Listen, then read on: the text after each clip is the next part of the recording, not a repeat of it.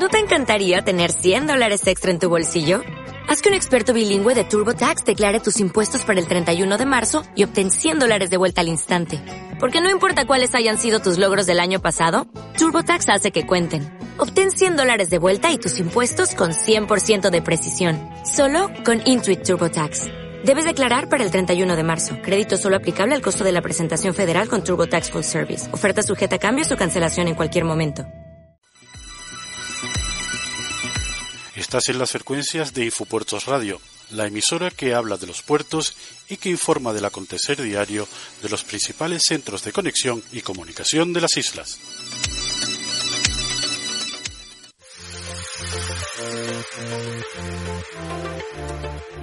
Enrollados.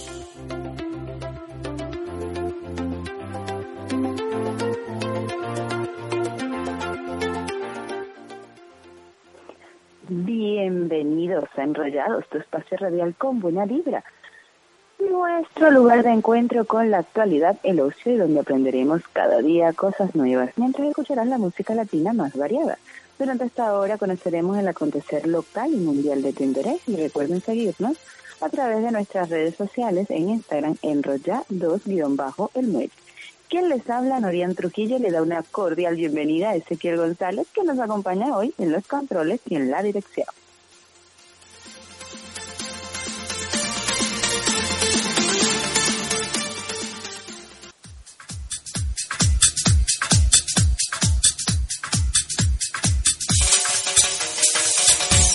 Información localizada.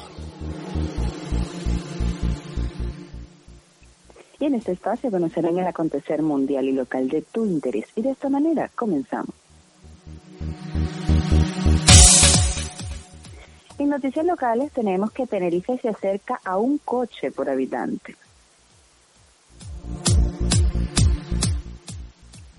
En Tenerife hay casi tantos vehículos de motor, turismo, guaguas, camiones, furgonetas y motocicletas, todos incluidos, como habitantes tiene censados. A fecha del 1 de enero del 2021, en la isla se contabilizaban 818,9 vehículos por cada mil habitantes, solo un punto menos de diferencia con respecto al primer año de pandemia. En Canarias la media es de 802 por cada mil habitantes, siendo las islas de La Palma 907, El Hierro 857 y Lanzarote 836, los que superan a Tenerife en ese porcentaje. Flor, por ejemplo, tiene una media que rebasa con creces su número de habitantes, 1.477 por mil habitantes. De estas estadísticas tenemos que extraer que de los 818,9 vehículos por cada mil habitantes en Tenerife, 560 son turismos. Además, hay vehículos con carnet de conducir, eh, que, que, que, sea, que son de carnet de conducir, y estos datos a fecha de hoy son aún más concluyente porque si quitamos a los menores de edad, un 14% de la población, y personas que mayores que no disponen de carnet de conducir, la evidencia es clara. Hay más coches en la isla que personas que puedan conducirlos. Incluso sumando los turistas que cada vez o que cada día puedan estar en la isla para que para la que se dispone un parque en torno a unos 30.000 coches, y con más de 840 mil vehículos censados y 1.550 kilómetros de carretera. Tenerife no está preparada para soportar tal densidad de automóviles. Si todos ellos eh, pongamos solo 800 mil, sumarían 3.200 kilómetros de largo con una media de 4 metros con, de, con vehículo. Salieran a la carretera el mismo día, no cabrían. Con todos esos vehículos puestos en fila india alcanzarían la distancia de ida y vuelta a Sevilla o llegarían a París. Imagínense ustedes. No es extraño, por tanto, que desde el Cabildo se esté trabajando en la redacción de un plan insular de movilidad sostenible de la isla de Tenerife a través de un proceso de participación ciudadana con el objetivo de que Tenerife cuente con un instrumento que sirva para planificar y gestionar cómo son movernos en la isla de forma sostenible durante los próximos 20 años. En el punto de partida del proyecto se detalla que nada menos que el 72,9 de los traslados en la isla se hacen en coche particular, mientras que el transporte público, pese a contar 500 guaguas y el, y el 40% de ellas renovadas no llega siquiera al 10%. Guaguas 4,7, tranvía 2,6 y taxi 1,5. El resto se mueve a pie, 18,3%. Este análisis habla de que la dispersión urbanística constituye un difícil y costoso acceso para los modos de transporte colectivo y se entiende que mejoraría la movilidad con la terminación del anillo insular y los trenes del norte y del sur, pese a que el presidente insular Pedro Martín ha dicho recientemente que ahora el transporte guiado no es prioritario para la isla. En ese mismo análisis se recoge como puntos de mayor congestión automovilística los tramos de la autopista San Isidro Adeje y la Orotava Santa Cruz. Y es que hace tiempo no solo se habla de las interminables colas en la TF5 desde Guamasa hasta la capital, con 17 enlaces que van surtiendo vehículos, un tronco de autopista que no soporta tamaña densidad, superior a los 4.400 coches por hora. Algo similar, pero en menor, algo en menor tramo de horario de lo que está ocurriendo en el enlace de Guamasa, en la TF1, donde circulan casi 100.000 vehículos al día.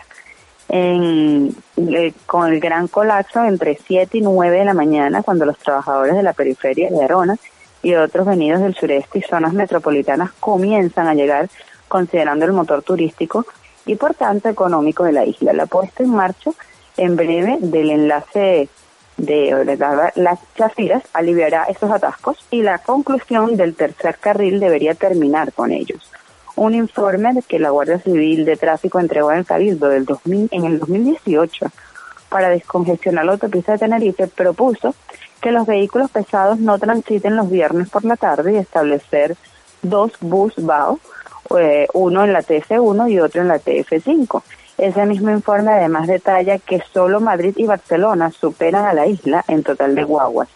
En conjunto de vehículos, Tenerife tiene una densidad que supera 3,5 veces la media nacional de la segunda tras Pontevedra.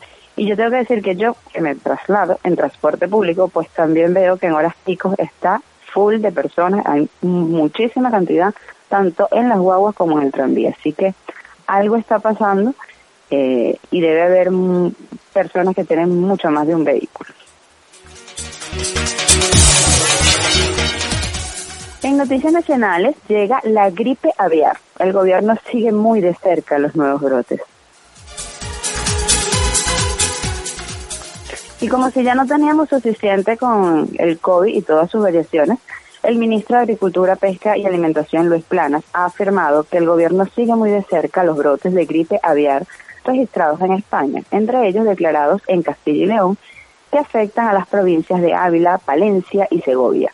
Así lo indicaba el titular, el titular del ramo en la localidad villosolitana de Olmedo, hasta donde se ha trasladado para visitar la planta de extracción de aceites y eh, de la cooperativa CORE. Y durante esta estaba acompañado por el presidente de la misma, así como la delegada de gobierno de Castilla y León y el subdelegado de Valladolid.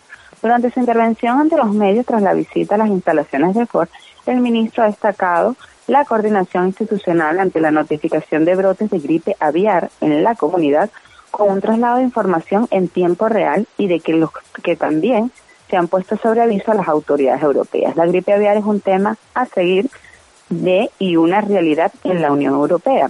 Los países y sobre todo silvestres y migratorias eh, son un foco de transmisión y todos los países en la Unión Europea han, han detectado casos en ejemplares silvestres de aves en los últimos meses. Ha explicado las planas sobre un aumento de casos en todo el continente, pero que está muy concentrado en el noreste de Francia y en las costas de Bélgica y de Holanda. En España, el ministro ha incidido en que hasta ahora se han dado casos muy puntuales y todos ellos en relación también con ejemplares silvestres. En concreto, las planas se han referido al brote registrado en una granja de pavos de Segovia con unos 18.900 ejemplares y que según ha reconocido está controlado. Además ha apuntado que no se han producido traslados de ninguna de estas aves a otros lugares, por lo que es objeto de transmisión a terceros, mientras que el origen del foco sea muy probablemente un ave silvestre. Seguimos el tema muy de cerca, de forma controlada, con discreción y eficacia y con la presidencia francesa del Consejo de la Unión Europea el primer semestre del 2022 se situará como tema prioritario a intestido. Así que Bueno, nosotros los humanos con nuestro COVID y las aves con su gripe aviar.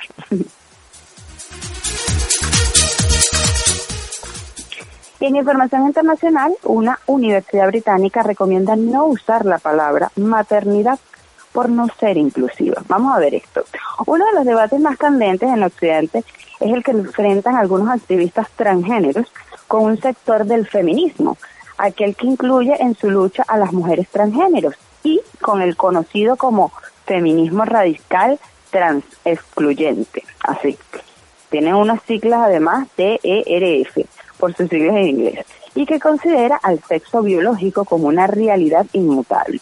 Pues uno de los escenarios de estas batallas suelen ser las universidades, y ahora se ha revelado que la Universidad de Bristol, en Reino Unido, está cogiendo una de ellas, según la denuncia de un estudiante de doctorado. Y es que tal como recoge el Daily Mail, la doctoranda Raquel Rosario Sánchez denuncia que los responsables de la universidad no abordaron a los activistas transgéneros que, según ella, la han sometido a una campaña de odio de dos años por asistir a reuniones feministas que se oponían a permitir que hombres que se identificaban como mujeres ingresaran a espacios solo para mujeres, como son los baños o y también los refugios para víctimas de violencia de género. Rosario Sánchez asegura que varias académicas se han puesto en contacto con ella, incluida la responsable de redactar la política del personal relacionada con las familias, quien afirma que a pesar de haber eliminado la palabra mujer y ella, los jefes de diversidad del centro dijeron que el término maternidad ahora era problemático y exclusivo. La denuncia afirmó que cuando señaló que solo una mujer biológica puede dar a luz, fue denunciada a los jefes de recursos humanos por ser transfóbica, investigada por la universidad y ordenada a disculparse, así como lo oyen. Además, una profesora se puso en contacto con Raquel Rosario Sánchez alegando que la Universidad de Bristol desestimó su queja de que permitía a los hombres entrar en vestuarios femeninos de la piscina. La mujer dijo que había escrito al director de deportes de la universidad para decirle que ella y su hija de ocho años se habían encontrado con hombres que tenían cuerpos masculinos y se vestían con ropa de hombre en el vestuario afirmó que cuando habló con el personal de la piscina le dijeron las personas podían usar el vestuario en el que se sintieran más cómodas, sin importar su sexo. El director de deportes dijo y respaldó este enfoque. A lo que Rosario Sánchez dice que es su calvario. Comenzó cuando aceptó presidir una reunión de la organización feminista Woman Place eh, en febrero del 2018. Las activistas trans han calificado esta organización como un grupo de odio por oponerse a las propuestas del gobierno para permitir que las mujeres se identifiquen a sí mismas como un sexo opuesto. Después de presentar una denuncia por acoso escolar, la universidad inició una audiencia disciplinaria contra eh, uno de los activistas trans, pero abandonó el proceso, lo que llevó a Rosario a iniciar acciones legales. Siempre pensé que mi caso era una anomalía, pero luego comenzaron a contactarme más mujeres que decían que los activistas trans la estaban atacando o que la universidad las estaba castigando por defender sus puntos de vista feministas. Rosario Sánchez ha lanzado una campaña de recaudación de fondos en línea para financiar su caso. Y yo creo que esto ya se nos está yendo de las manos porque si, eh, si tiene cuerpo de hombre, viste como hombre y es un hombre, ¿cómo va a estar en un vestuario de mujeres y con niños? Alegando pues que se siente más cómodo. Yo creo que hay cositas ahí que, que de verdad se tienen que revisar. Y así finalizamos nuestra sección de información localizada. Ahora los dejo con un poco de música y de publicidad y a la vuelta estaremos en nuestro espacio Tertulia en Confianza.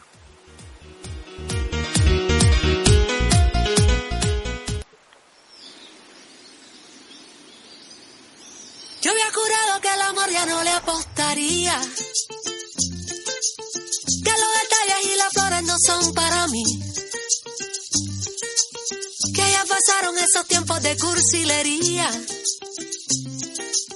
Y no hacía falta compañía para ser feliz. Y me salió el tiro por la culata. La mirada me delata. La apuesta ya la perdí. ¿Y ahora qué? amigas, que son cosas de la vida, que estoy loquita por ti. Te colaste en mis sueños.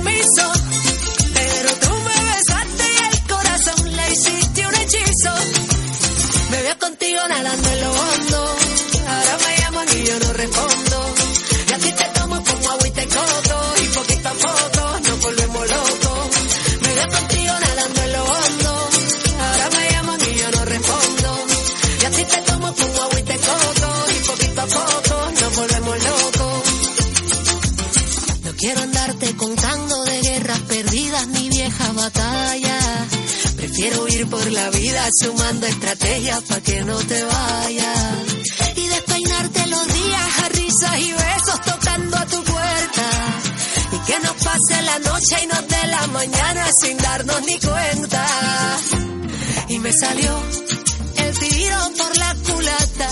La mirada me delata. La apuesta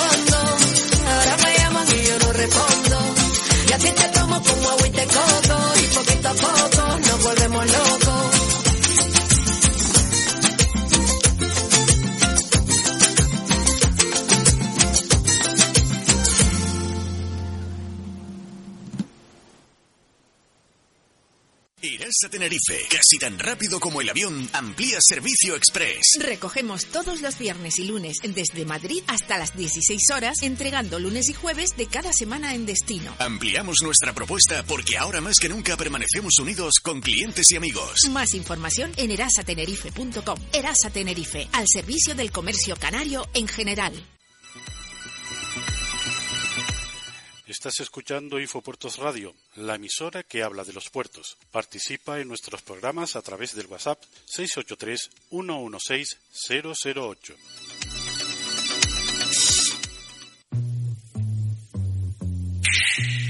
Tertulia en confianza.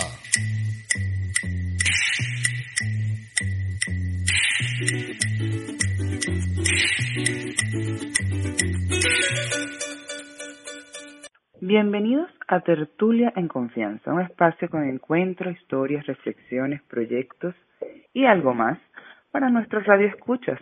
Hoy tenemos como invitada especial a la concejal de Seguridad y Movilidad, Promoción Económica y Medio Ambiente del excelentísimo Ayuntamiento de Santa Cruz de Tenerife, Evelyn Alonso, y con ella vamos a hablar porque, bueno, este 28 de enero, bueno, todos los 28 de enero se celebra el Día Mundial por la Reducción de las Emisiones de CO2. El objetivo es crear conciencia sobre el cambio climático global, especialmente sobre la disminución de los gases de efecto invernadero, y la Organización Mundial de la Salud designó este día para tomar conciencia, tomar decisiones y beneficio del cuidado ambiental y para impulsar el desarrollo y la aplicación de políticas de reducción de emisiones de gases. Y para hablar de todo esto, pues tenemos aquí a Evelyn. Bienvenida, Evelyn. Hola, buenos días. Encantada de estar con ustedes. Nosotros encantados de que nos vuelvas a visitar. Mira, vamos a comenzar por preguntarte cómo se encuentra eh, el ayuntamiento, o sea, o, qué, qué, qué ha hecho el ayuntamiento de Santa Cruz de Tenerife en materia de reducción del CO2, qué medidas se han adoptado para alcanzar y qué metas se tienen propuestas. Bueno, Santa Cruz de Tenerife de hecho ya lleva un pasito por delante, es una de las ciudades que se ha preocupado por su calidad del aire y de hecho tenemos pues medidores de aire hace bastante tiempo. Es verdad que ahora tenemos unos objetivos a nivel europeo con las, por ejemplo, con las zonas de bajas emisiones, como lo colocando pues esos sensores de huella de carbono para medir dónde está la mayor concentración y redirigir el tráfico y así bajar esas, estas emisiones. Es un compromiso que tiene este ayuntamiento y estamos trabajando para ello junto con los fondos europeos. Bueno, pues eh, para colaborar con esta, eh, pues se puede decir reducción de huella de carbono, siempre recomendamos pues el transporte público, eh, el, el, transporte sostenible, el dejar eh, en casa el coche y bueno, y coger eh, estas oportunidades que, que le damos a los ciudadanos para colaborar entre todos, porque eso tiene que ser una, una colaboración tanto con la empresa privada como administraciones públicas como con los ciudadanos. estamos en este camino, esperamos eh, tener esa, esa zona de bajas emisiones por fin definida pues antes del plazo del 2030 que nos ha hecho Europa. Eh, en cuanto al gobierno nacional nos han dicho pues un plazo entre el 2023 y 2024, pero bueno, estamos siempre con el mensaje de que utilizando un transporte público y un granito de cada uno pues aportar a bajar esa, esas emisiones de CO2. Es así. Nos decías que Santa Cruz tiene un pasito adelante. Cuéntame un poco más de esto, eh, cómo es el plan a corto y mediano plazo. Bueno, de hecho, de hecho, en el pacto de los alcaldes, el PASE, eh, había una propuesta hasta el 2022 de reducción de un tanto por ciento de huella de carbono Santa Cruz lo, lo, lo ha conseguido incluso un año y medio antes.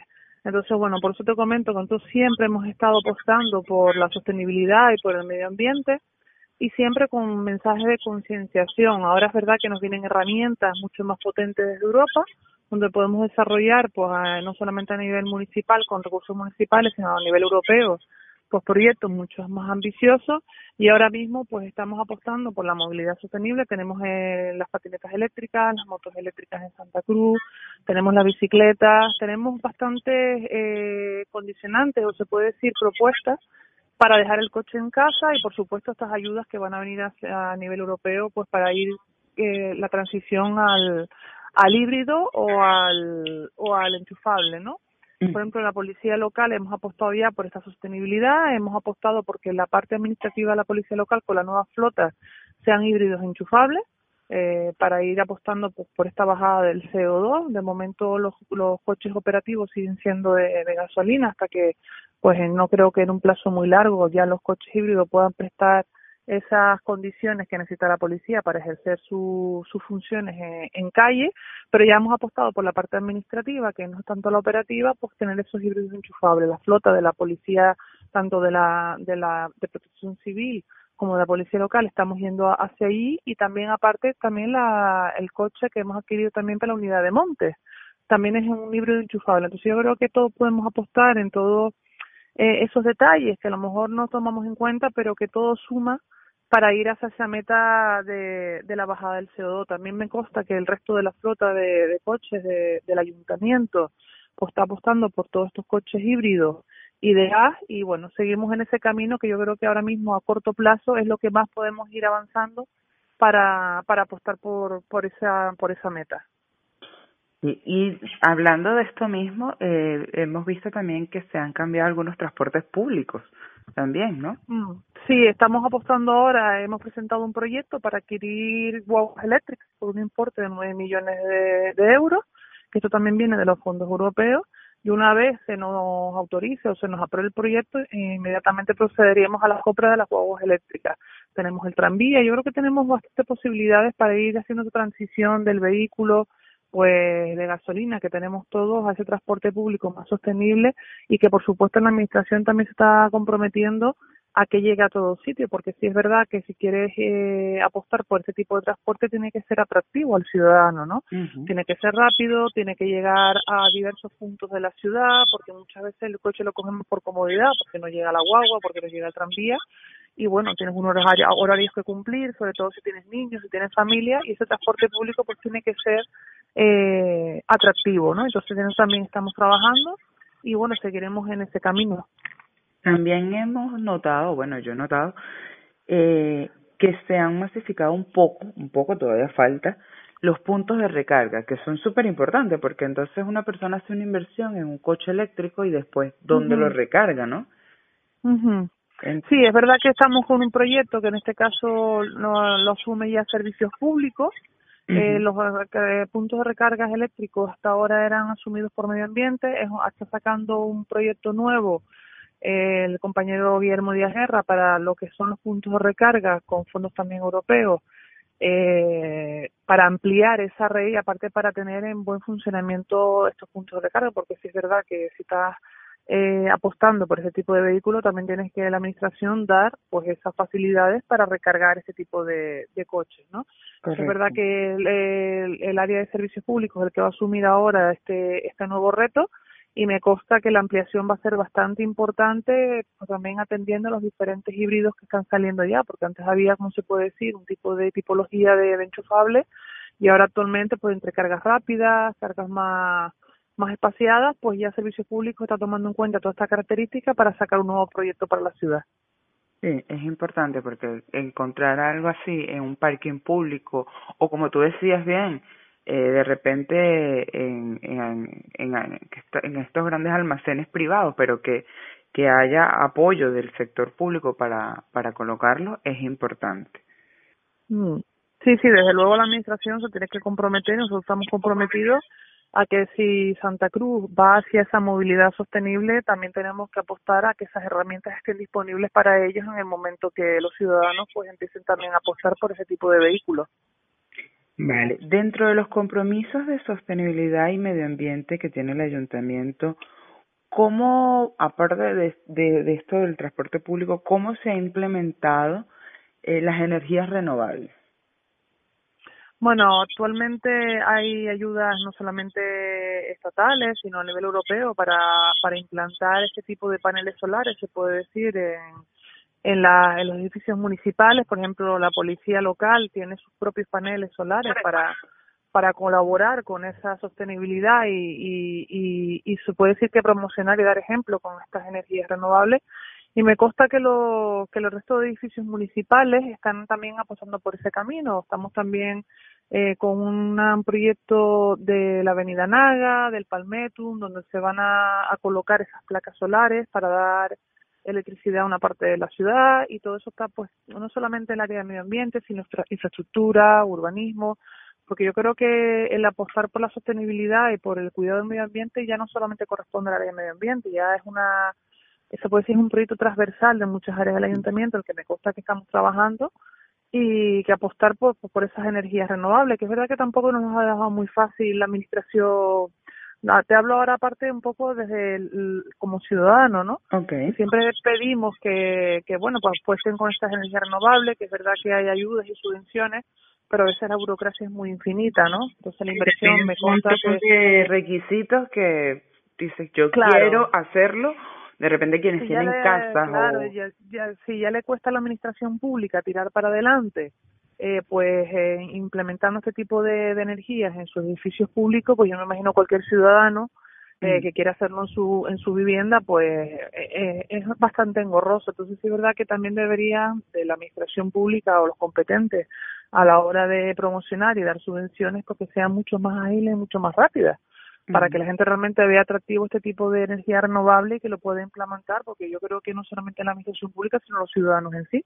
Si la administración pública tiene que dar ejemplo, por supuesto, en este tipo de energía renovable, pero también tenemos que dar facilidades para que el ciudadano se sume a ese cambio y, y que al final pues todos sumemos a esa a esa energía limpia que es la que realmente queremos. Es así. Cuando hablamos de calentamiento global y de reducción de CO2 es algo como que no es tangible, es decir, se redujo y, y, y, el, y como estábamos hablando, y el, y, y el ciudadano de te dice, ay, ¿cómo, ¿cómo constato yo eso? Y una de las maneras de hacerlo es la, la forestación o, la, o, o el mejorar los espacios de áreas verdes, ¿no? Que es súper importante, uh -huh. sobre todo en la ciudad, que poco a poco el hormigón nos va comiendo y, y cada vez sentimos que hay como menos espacio. Con respecto a este tema, ¿cómo lo ha tratado el Ayuntamiento de Santa Cruz? Hombre, la verdad es que Santa Cruz de Tenerife es una ciudad pues bastante verde. Yo creo que apuesta bastante por por tener eh, cuidado sus parques, sus jardines. Aparte me consta que con los nuevos planes generales de ordenación, pues apuestan por esas eh, zonas verdes interiores en los edificios, eh, en, en, esas zonas ajardinadas, un poco para colaborar con esta con esta parte. Y aparte tenemos nuestro parque rural de Anagas, o sea, yo creo que tenemos el mayor pulmón de, de Tenerife pues lo tenemos en Santa Cruz de, de Tenerife con la reserva de la biosfera. Eh, ahí sí es verdad que cada uno pues tiene que apostar eh, su granito, sí es verdad que estamos en contacto con empresas, con ONG que nos hablan de reforestación. Ahora de momento, pues gracias a Dios, Santa Cruz Tenerife no ha tenido ningún problema en cuanto a la forestación y las zonas verdes, pero sí es verdad que siempre estamos en contacto por si surgen nuevos proyectos y se puedan acondicionar, pues a lo mejor zonas urbanas con ese tipo de elementos. Ahora de momento no, no nos constata ningún proyecto nuevo en ese sentido, ya que Santa Cruz ahora mismo no dispone de espacio público para reforestar, porque también es verdad que cuando hablamos de reforestación, pues no es sencillamente a lo mejor dos solares públicos reforestarlos y listo, ¿no? O sea, que hay que cumplir unas condiciones y una, un tipo de especie, un número mínimo de, de implantación de, de nuevas arboledas y bueno, ahora mismo Santa Cruz no dispone de ese tipo de espacio público, pero también es verdad que estamos a la cabeza pues con nuestras zonas verdes. Una ciudad que, que yo creo que solamente pasear con ella, pues vemos el, el verdor que tiene, no solamente con las palmeras, con, me consta que el servicio público pues cuidan muchísimo toda la, la arboleda que tiene Santa Cruz en cuanto a especies, zonas jardinadas y por supuesto si surge algún proyecto donde Santa Cruz de Tenerife se pueda sumar cumpliendo esos requisitos mínimos, pues por supuesto nos apuntaremos. Vale. Hablabas también de la utilización de bicicletas, de lo, los monopatines eléctricos y también para eso se necesitan unas vías especiales porque bueno, ahora va, hay una nueva legislación y, uh -huh. y, y como que estamos entrando como, bueno, todos estamos aprendiendo un poco a adaptarnos a esta, a esta nueva realidad. ¿Hay proyectos a mediano o largo plazo para crear ciclovías o espacios para este tipo de transporte? Sí, de hecho el, eh, estamos desarrollando una red ciclable que ahora mismo pues ha asumido la, las competencias de infraestructura que viene por medio de fondos europeos también en la que Santa Cruz contará pues con esas esos carriles bici tan deseados porque tan, también tenemos que tener en cuenta que la orografía de la ciudad es muy especial sí. y tienes que hacerlo también atractivo porque bueno ahora tenemos ya pues, vehículos de movilidad personal a motor como pueden ser las bicicletas eléctricas o pueden ser los patinetes eléctricos eso también tenemos que dotar pues de, de esas infraestructuras para que los ciudadanos puedan pues usar estos estos vehículos de forma segura y también de, forma productiva, ¿no? Que realmente lo utilicen para la movilidad sostenible. Ahora mismo tenemos el carril bici en la Avenida Naga y es verdad que, bueno, el Ayuntamiento está trabajando con esa reciclable, el área de infraestructura concretamente, por supuesto con la colaboración de seguridad vial y movilidad, para que en un plazo de dos años más o menos pues podamos haber hecho realidad ese proyecto. Vale. Una pregunta, ¿tú crees que, porque, bueno, lamentablemente el año que culminó eh, culminó con, con la erupción del volcán de La Palma que uh -huh. quiera o no pues emitió una cantidad de gases eh, bueno hablaban de, de, de más de lo que de lo que se pudo haber emitido en Europa durante un año entero nada más en lo que duró uh -huh. el volcán y eso de alguna manera eh, repercutió en, la, en, en Canarias, especialmente en, en Santa Cruz. Sí, bueno, eh, en cuanto a los gases del volcán de La Palma, es verdad que bueno tenemos organismos especialistas como puede ser el PEVOLCA, el INVOLCA, uh -huh. para para analizar pues los daños que, que que pueda producir este tipo este tipo de gases. Bueno, a, a primera a primera idea, pues realmente hemos visto cómo, cómo ha afectado a nuestros cielos, ha afectado a cultivos, y vamos a ver, me imagino que eso irán informando según vaya pasando el tiempo, de qué manera a nivel respiratorio pues puede afectar a lo mejor a Santa Cruz de Tenerife. Gracias a Dios aquí no llegamos a, a notar ese tipo, ese tipo de gases. Eh, no hemos notado ningún tipo de perjuicio para la ciudadanía, sino enseguida, por supuesto, hubiésemos, hubiésemos avisado. Activado. Uh -huh. Se hubiese activado algún tipo de, de, protocolo, pero bueno, aquí Santa Cruz de Tenerife realmente pues no ha llegado a notarse ni, ni ha llegado a afectar de manera importante eh, la calidad del aire en, en la ciudad pero yo me imagino que saldrán estudios posteriores y ahora el volcán, gracias a Dios, pues ya eh, se da por extinto hace un mes más o menos y, y bueno, ahora me imagino que quedarán estudios posteriores donde empezarán a analizar pues todo el daño que se ha producido y aparte me imagino que el volcán seguirá de alguna manera, aunque mucho más pequeño, pues siguiendo emitiendo gases, ¿no? Y toda esa información pues no tendrán que dar los, organismos pertinentes y por supuesto Santa Cruz, eh, Santa Cruz actuará eh, según todos esos informes y toda la colaboración por nuestra parte desde el área de medio ambiente, por supuesto, para colaborar si, si hace falta en ese caso. Vale, Beli. Mira, también eh, quería hablar sobre el alumbrado y es que una de, uno de, de los, vamos a decirlo, de las maneras de, de contribuir con la reducción del CO2 es, bueno, cambiar este tipo de alumbrados por LED, que ya la mayoría está eh, a nivel público y en los entes gubernamentales, si no es así tú me corrijas, eh, pues se ha hecho una transición para el alumbrado LED. Pero ¿hay algún apoyo para las personas que puedan cambiar su alumbrado eh, de repente o, o notificarlo al ayuntamiento? ¿Hay algún proyecto para impulsar este tipo de cambio a nivel particular o con empresas?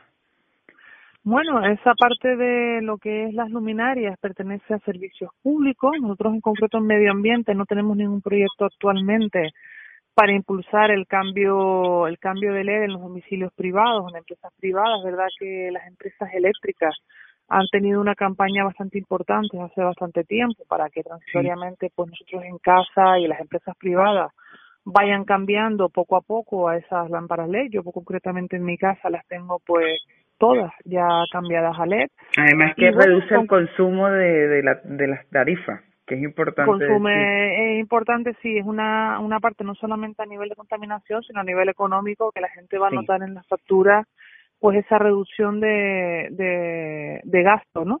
Entonces sí es verdad que nosotros en medio ambiente no tenemos ningún proyecto impulsado hacia la empresa privada, hacia el ciudadano, pero sí es verdad que las empresas eléctricas pues ya se han de esto si al final hay alguna meta o hay algún tipo de impulso que tengamos que hacer las administraciones en informar o, en aconsejar a los ciudadanos y a las empresas que vayan eh, apostando por este tipo de, de luces LED, pues por supuesto que cuenten con nosotros, pero actualmente no tenemos ninguna campaña de concienciación en el sentido del cambio del uso LED en domicilios o en empresas privadas. Vale.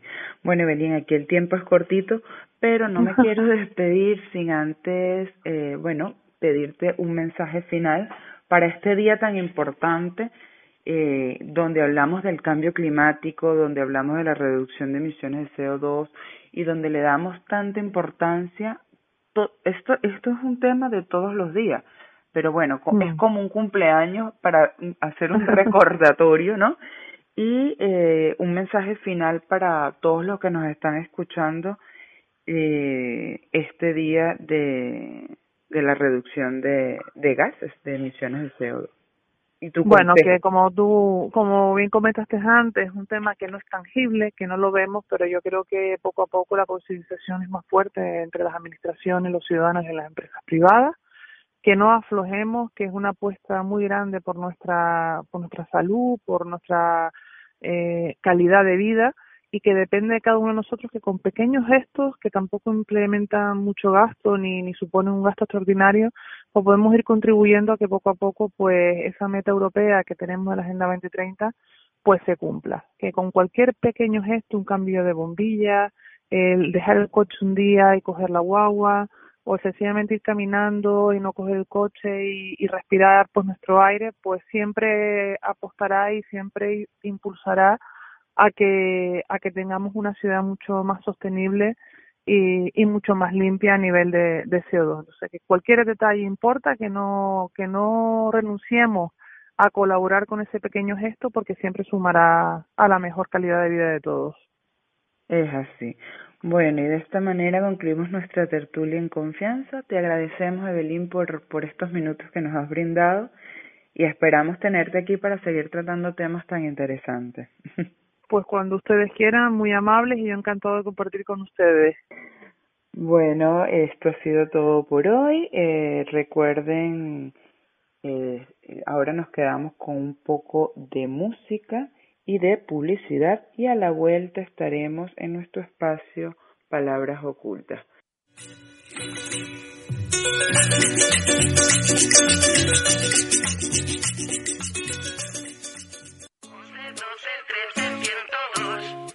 Triste, llámanos.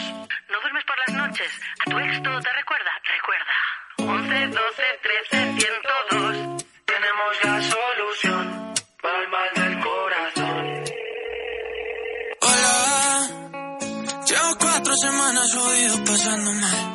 Hola, Sebastián. Aquí estoy para escucharte. Cuéntame, ¿qué sientes? Tristeza, se fue un lunes y el jueves la vieron con otro man. Eso duele, cariño, pero deberías estar tranquilo. Tienes que rehacer tu intentado pero desde que se fue en mi vida es un meme. Tengo una nube encima y todo el día llueve. Parece que tengo COVID porque nada me sabe, nada me duele. Y ahora cómo le hago, las series que empezamos juntos no las acabo. Ciudades y lugares que quedaron bloqueados por ella de un millón y ella por mí, ni un centavo.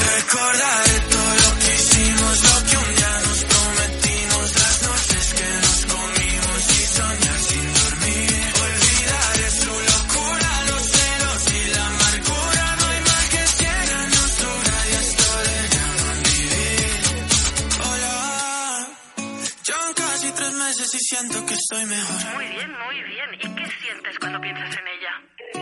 Nostalgia, todavía se siente un vacío en la habitación. Es normal, pero tienes que dar el siguiente paso. ¿Por qué no No intentaba que me, ya saqué su foto de mi billetera.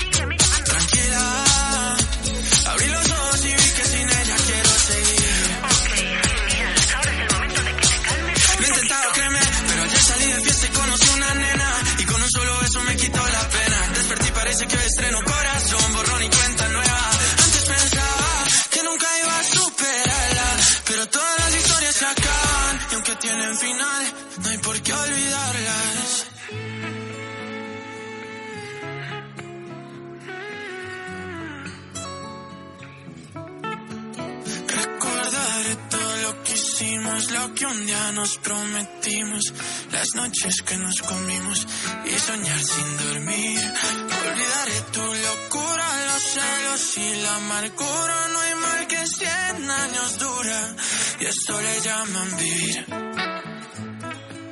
Sí que supimos vivir. Mm. Sí que supimos vivir. Sebastián, ¿estás ahí? Sebastián, escucha, ¿y esto cuándo me lo pagas? Hola, ¿cómo estás? En Aguas de Terror seguimos llegando a tu casa. Te dejamos el pedido en tu puerta y, si pagas por vía telemática, todo será más fácil. Ahora toca ser responsables. Quédate en casa. Nosotros te llevamos el agua. Haz tu pedido por teléfono o en aguasdeterror.com. Aguas de Terror. Infopuertos Radio, la emisora que acompaña y te informa del acontecer diario de los puertos.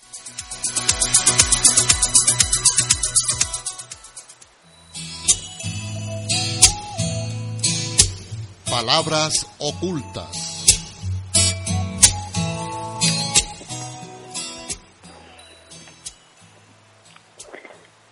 Hoy en Palabras Ocultas eh, vamos a hablar de una palabra conocida, pero lo realmente, mm, vamos a decir, intrigante de esta palabra es que en masculino y en femenino tienen significados totalmente diferentes. Y es que nuestra palabra oculta de hoy es bandolero.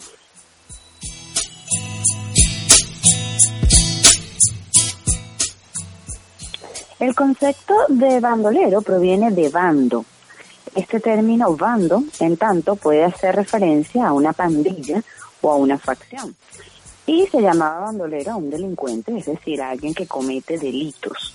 Los bandoleros de este modo son sujetos que realizan acciones castigadas por la ley. Y bueno, este bandolero eh, se llamaba así al delincuente que tiempo atrás atacaba áreas sobre todo despobladas. Es importante tener en cuenta que en el lenguaje coloquial nociones como bandolero, delincuente, ladrón, bandido, malhechor o forajido suelen emplearse como sinónimos. Sin embargo, muchas veces estas palabras aluden a cuestiones específicas como cierto tipo o modalidades de delito. En el caso de los bandoleros, así solían llamarse a los ladrones armados que atacaban zonas despobladas. Y los bandoleros en este marco solían interceptar a quienes atravesaban bosques y regiones montañosas, aprovechando luego de las condiciones naturales el terreno así para ocultarse. Además de asaltar a los viajeros, los bandoleros también podían cometer secuestros, robar ganado o dedicarse al contrabando y por lo general actuaban en grupo o de manera organizada formando cuadrillas. Era una cosa organizada. Y por su conducta violenta y criminal, los bandoleros suponían una amenaza para el orden social y económico. Podía tratarse de sujetos sin recursos que se volcaban al delito, pero también de desertores e incluso de mercenarios. Cuando los bandoleros eran numerosos o permanecían a lo largo del tiempo en una misma área, se producía el fenómeno conocido como bandolerismo.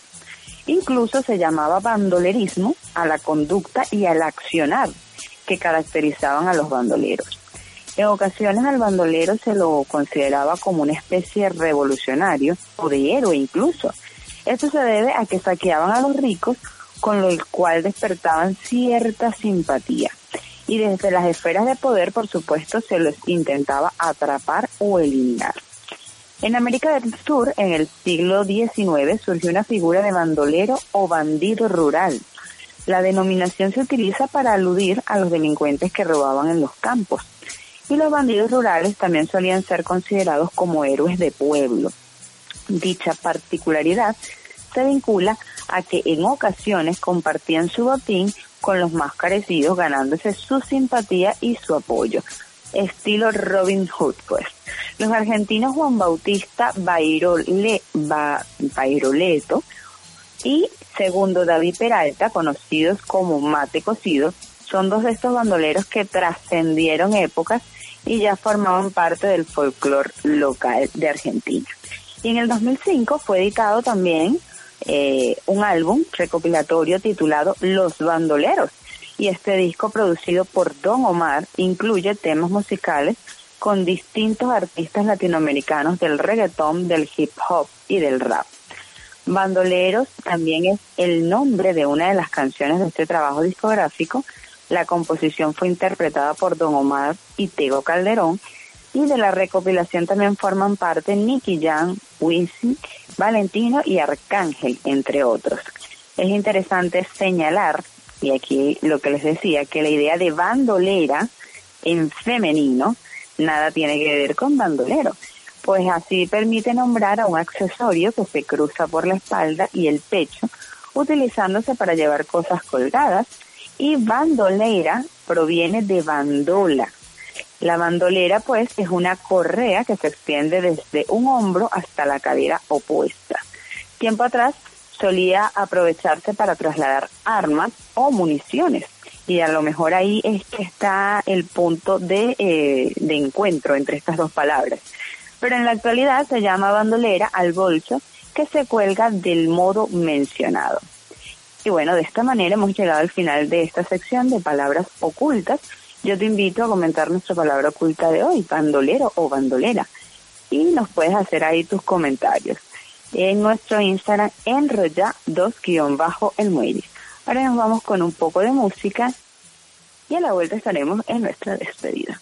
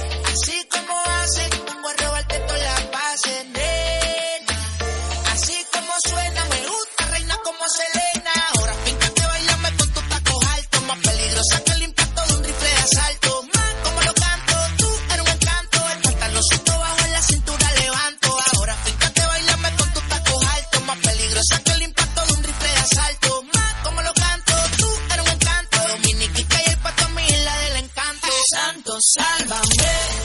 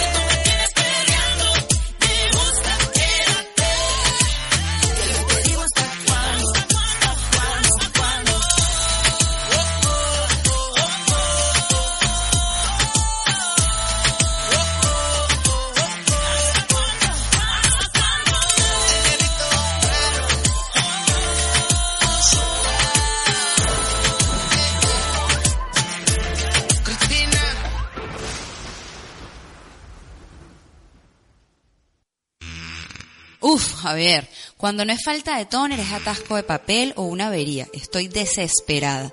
No puedo imprimir nada en la oficina desde hace una semana. Quítate de problemas. Contacta con Riconet Tenerife, los distribuidores exclusivos de Ricot, la marca número uno en multifuncionales. En tres horas tienes un técnico solucionando el problema.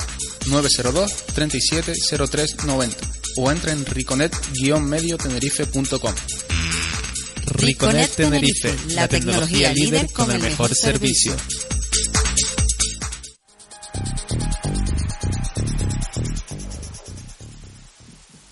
Y de esta forma llegamos al final de este espacio de esparcimiento y conocimiento por Infopuerto, la voz del acontecer portuario.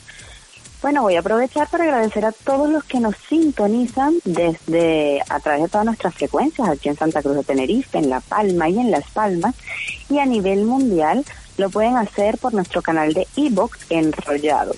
Asimismo, también lo pueden hacer en nuestra página Radio Muelle. Pueden descargar la aplicación y nos pueden ir sin, ahí oír sin ningún tipo de excusa. Y ha sido un placer trabajar para ustedes. Les acompañó en la locución y producción Norian Trujillo, en la dirección y en los controles Ezequiel González. Y de esta manera ya despedimos el último programa de este primer mes del año 2022. Los esperamos la próxima semana para inaugurar ya eh, febrero y bueno, para compartir con ustedes este magazine de variedad. Muchas gracias por su sintonía.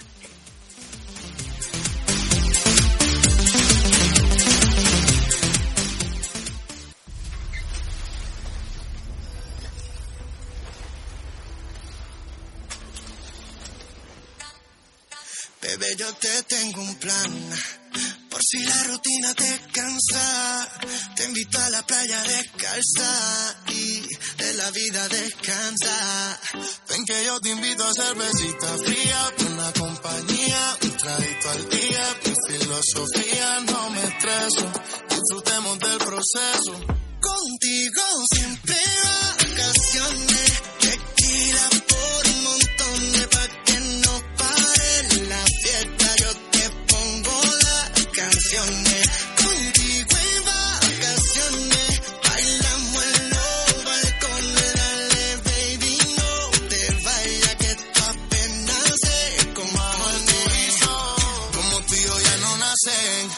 nos parecemos más que Cartagena y el viejo San Juan. Lluvia cayendo y la cama moja, tiempo corriendo y siempre nota la madrugada. A la playa hasta que se haga noche, robándote besos desde los 14.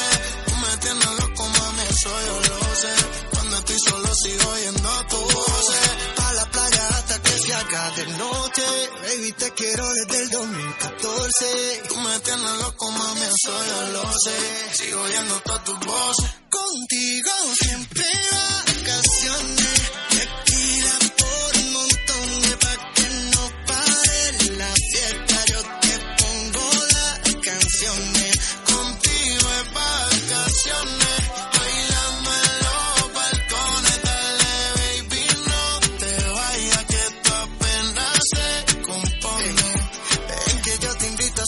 Cervecita fría, buena compañía y un traguito al día. Tu boca es la mía, dame un beso, disfrutemos del proceso. Contigo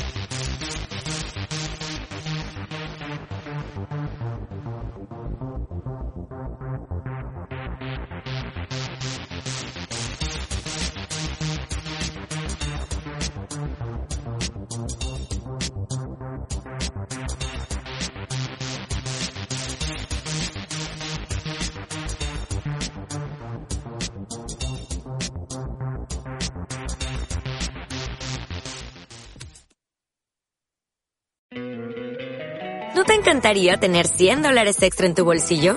Haz que un experto bilingüe de TurboTax declare tus impuestos para el 31 de marzo y obtén 100 dólares de vuelta al instante.